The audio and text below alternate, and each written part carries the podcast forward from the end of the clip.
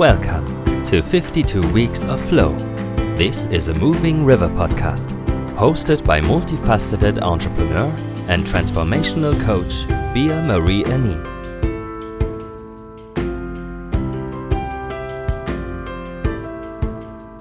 In this podcast, we want to help you discover the concept of flow and show you ways to get into flow and how you can keep your life flowy.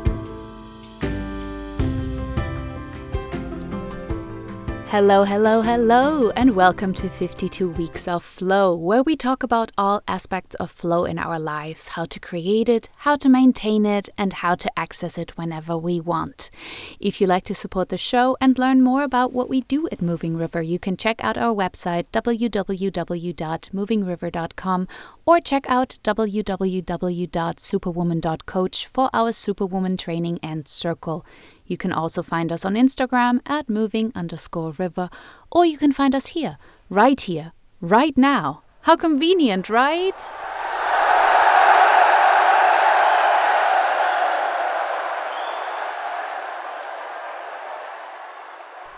This episode is inspired by a good friend of mine and her struggles, and one of my awesome clients. What if I told you that there's a constant war inside of each one of us that is blocking your flow? This battle and its outcome defines not only how we feel on the inside, but also transcends to the outside world. How we feel towards other people and how we interact with them. Do we live from a place of lack or a place of love? There's an old Cherokee parable, and it goes like this. An old Cherokee was teaching his grandchildren about life. He said, A battle is raging inside me. It is a terrible fight between two wolves. One wolf represents fear, anger, envy, sorrow, regret, greed, arrogance, self pity, guilt, resentment, inferiority, lies, false pride, superiority, and ego. The other stands for joy, peace, love, hope, sharing, serenity, humility, kindness, benevolence, friendship, empathy, generosity, truth, compassion, and faith. The old man looked at the children with a firm stare. This same fight is going on inside you, inside every other person, too. They thought about it for a minute, and then one child asked the grandfather, Which wolf will win? The old Cherokee replied, The one you feed. It sounds very easy to only feed the one whose traits we like to see in our lives more.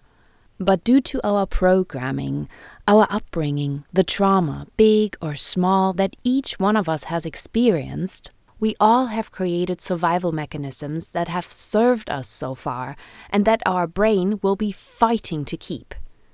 Our brain will do anything to secure our survival. At least it thinks it does. That's why it is so afraid of change. Change means stepping in uncertainty. And for most people, uncertainty is the scariest place in the universe. But if we overcome that fear of change, ignore it, push through it, or just take a leap of faith, we are on our personal hero's journey. Call it enlightenment, call it transcendence, but what this hero's journey actually is, is the death of the ego. A friend of mine, a wonderful psychotherapist, describes the ego as a sense of self that you develop at a young age. The ego relates to your feelings about your own importance and abilities, like who you are as a person, whether it is gender identity, what you believe in, or what your morals and values are. Sigmund Freud was the first to popularize the idea of ego in the modern world, where he defined the ego as the part of the mind that mediates between the conscious and the subconscious and is responsible for reality testing and a sense of personal identity. So, without digging too deep into the psychological aspects, you can think of your ego as the image you hold of yourself, which affects everything from how you perceive the world to how you behave around others. So, what does it mean when the ego dies?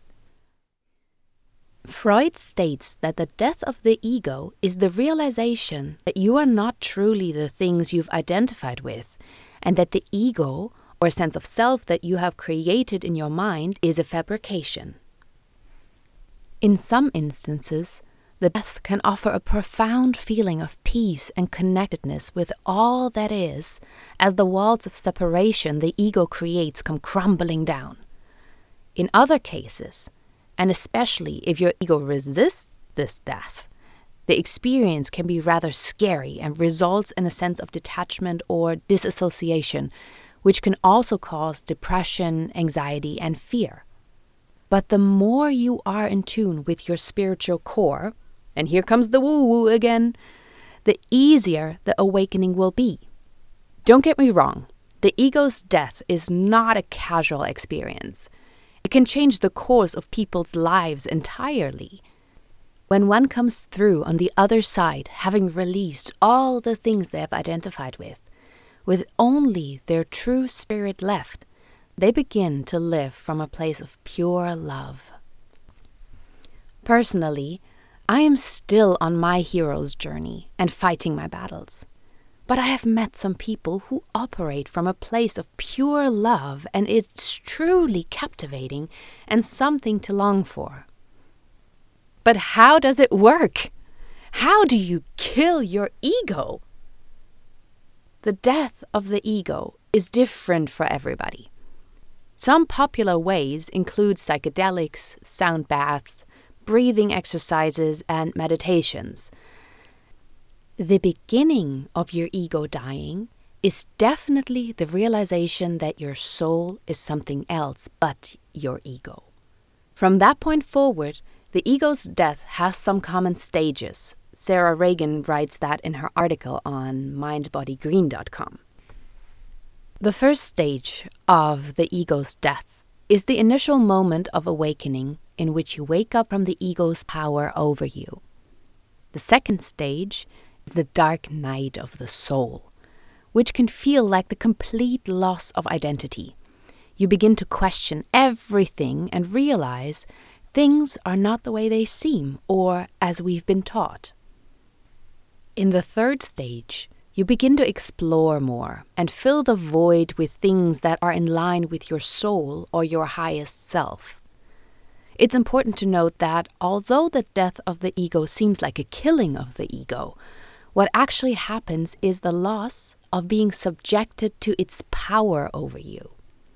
As your ego dies off, you start to live from a place of more love and light.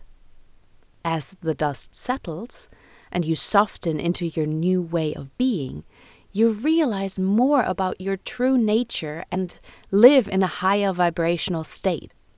At this stage, you have cleared many of your old patterns and limiting beliefs and are now embodying much more light and a simpler, more purified divine you. There are wonderful exercises to help you raise your vibration. And if you like to learn more about how to raise your vibration, get in touch and I'm happy to guide you through it. To get practical on how to experience the death of your own ego, you will need to go through some spiritual practices like meditation or holotropic breathwork to enter a state of out of body experience. Please don't take this too lightly, since it can be a very terrifying experience. If you like to jump in head first, like no strings attached, a study from 2016, the link is in the comments, found a strong correlation with psychedelics and the death of the ego. No matter which path you choose, experiencing the death of the ego is intense, life changing, and sometimes truly frightening, but not as frightening as staying in your ego and living from lack, feeling not good enough, thinking that there is not enough for you, that others will take what you deserve. But it can lead you to your soul's purpose and allow you to live a life in harmony with your deepest truth. At this moment in time, imagine if everyone would experience the death of their ego and the interconnectedness that comes with it. We would experience world peace for the first time. But no matter where you are on your journey, if you're looking for a way to kill your ego and end the war within you, or you're just getting started, don't worry, because the real you will emerge eventually. And your flow is one vibration away. You just need to start the journey. And that's it for today. That's our show. Thank you for tuning in and staying with me. Thank you for all your support. If you have any questions or suggestions, please feel free to reach out via mail, bea at superwoman.coach, rate the show with five stars, or on Instagram, moving underscore river, write us a cool review. If no one has told you today, I'm grateful for you. And remember, stay flowy, my friend.